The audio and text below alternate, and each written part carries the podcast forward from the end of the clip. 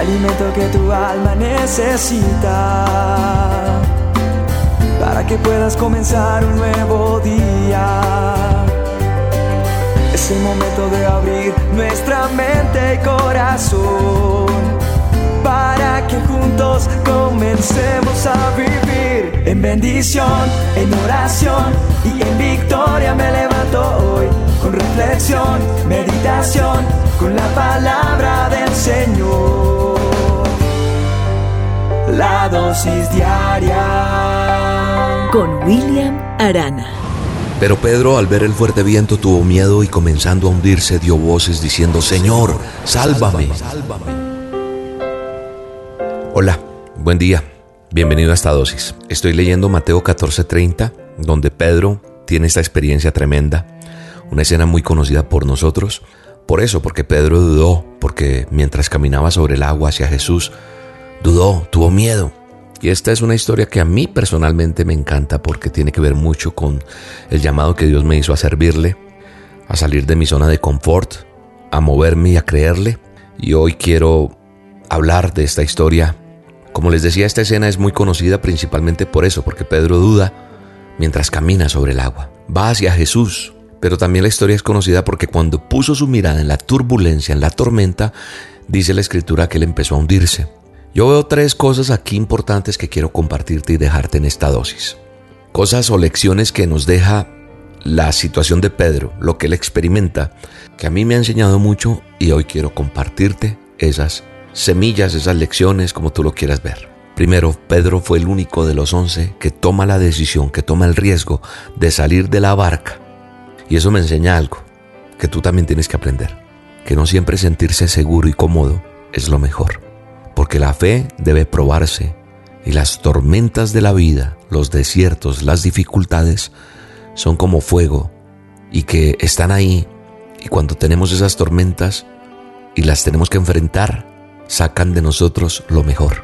Cuando sabemos enfrentar una tormenta nos damos cuenta que nosotros ya no seremos iguales porque están sacando lo mejor de nosotros.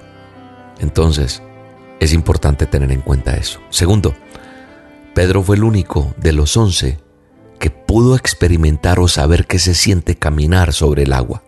Entonces eso me enseña, y te quiero dejar a ti, es que las experiencias en Cristo Jesús son únicas cuando nosotros estamos dispuestos a vivirlas. Cuando tú deseas cada día experimentarlo, vas a tener cosas que los otros no van a experimentar si no se atreven.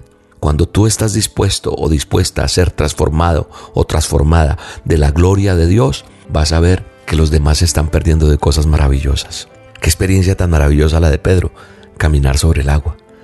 ¿Y qué experiencias tienes tú que vivir? Pues yo no te puedo decir, solo tienes que probarlo, hacerlo, como dice la publicidad de algún producto por ahí. Tienes que probarlo tú para poder saber a qué sabe, valga la redundancia. Entonces, hay que probar eso y meterte en la profundidad de lo que Dios tiene para ti, para que veas su gloria y disfrutes de esas maravillas. Y tercero, Pedro fue el único que sintió la mano de Jesús salvándolo en medio de la crisis. Entonces esto me enseña que en medio de la crisis siempre podemos acudir a Jesús y Él será tu pronto auxilio, que siempre va a estar a tu lado, que te prometió no dejarte solo o sola, que Jesús es tu amigo, que Él no te da la espalda, porque si estuvo dispuesto a dar su vida, entonces podemos confiar que siempre nos va a tener en su mano. Así que vamos para adelante porque Él está dispuesto a meter la mano por nosotros. Damos gracias a Dios por esta dosis, que te alimente tu fe. Le pido a Dios, te proyecte a ese nivel espiritual que Dios quiere llevarte. En el nombre de Jesús. Te mando un abrazo y te bendigo.